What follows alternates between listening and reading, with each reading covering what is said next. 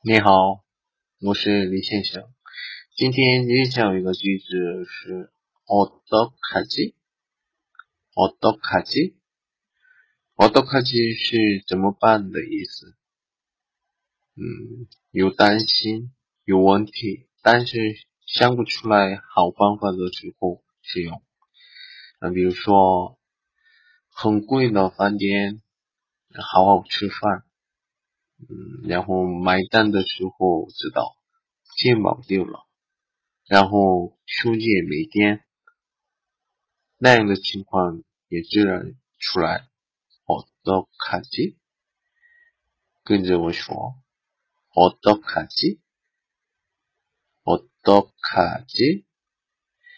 但是别多用，如果你不要的情况也多作用的时候，你是别的人觉得越来越变成不能自己解决的人。